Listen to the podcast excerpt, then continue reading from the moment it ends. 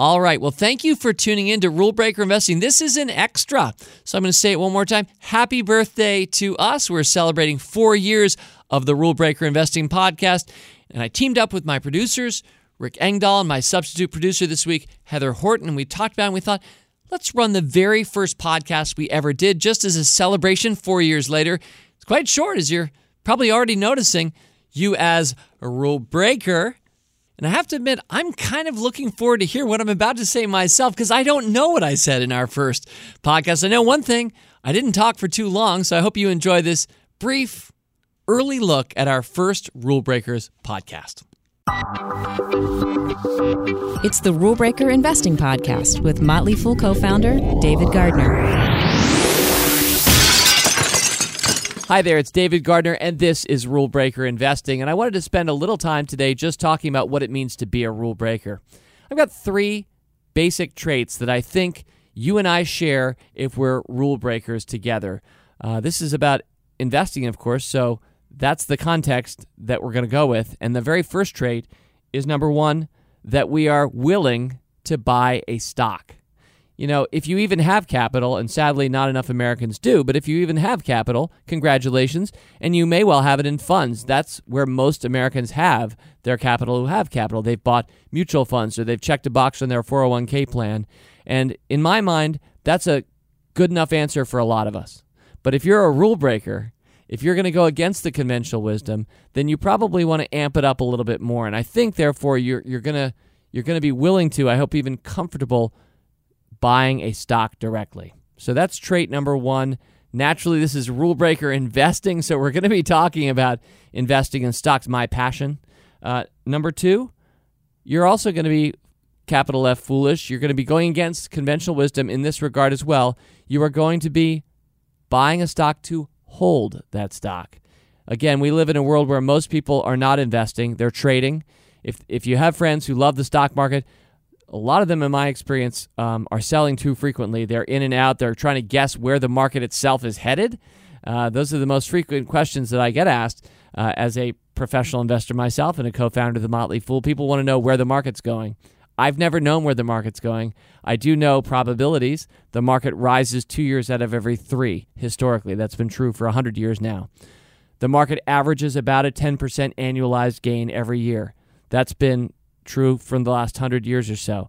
It does mean in some years the market goes up 38%, in other years it declines 22%, but it averages out to a 10% gain. So I know those probabilities. I think those are helpful as rules of thumb, but I don't know where the market's headed. I do know this, though. When we buy a stock, we're going to be holding that stock because we're putting in good research ahead of time, trying to pick a great company. This one, not that one. There are 10,000 stocks we could buy. We'll never own that many. So we're going to be choiceful and we're going to look for excellence. And when we do find that excellence, we're going to buy it to hold it. The best way to make a lot of money over the course of time is to allow low cost based early positions that we take. For example, my cost in Netflix is about $12 a share. I bought it in 2004. Netflix is over $600 a share today. I haven't done much work in the last 12 years other than just sit on my hands and watch an amazing company perform. So that's rule breaker trait number two. You're buying to hold. Again, trait number one, that you're even buying a stock at all means you're a fellow rule breaker.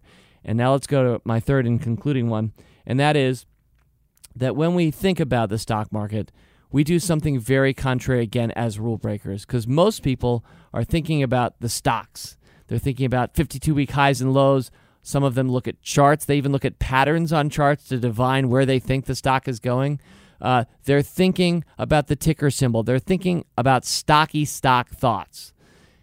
We're going to be foolish here. We're going to be rule breakers. We're going to instead think not about the stock, but about the company, the company that's issuing the stock.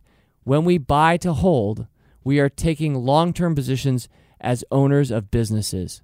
And the more that you and I become business focused investors, we think, you know, will Chipotle's new pizza business, and Chipotle has a new pizza business coming.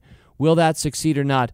I submit that'll be much more consequential to your gains as an investor in Chipotle than thinking a lot about the stock and is it a 52 week high, high or low right now. We'll be talking about 52 week highs and lows in another uh, episode of this series.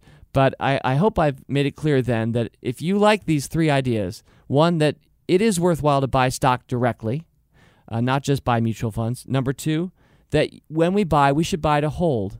And finally, number three, that we're, we're buying companies. We're not just trading stocks. If you agree with those three principles, then I think you're going to enjoy our Rule Breaker Investing podcast series. Again, our URL, rbi.fool.com. I'm David Gardner. Until next time, Fool on. As always, people on this program may have interest in the stocks they talk about, and the Motley Fool may have formal recommendations for or against. So don't buy or sell stocks based solely on what you hear. Learn more about rule breaker investing at rbi.fool.com.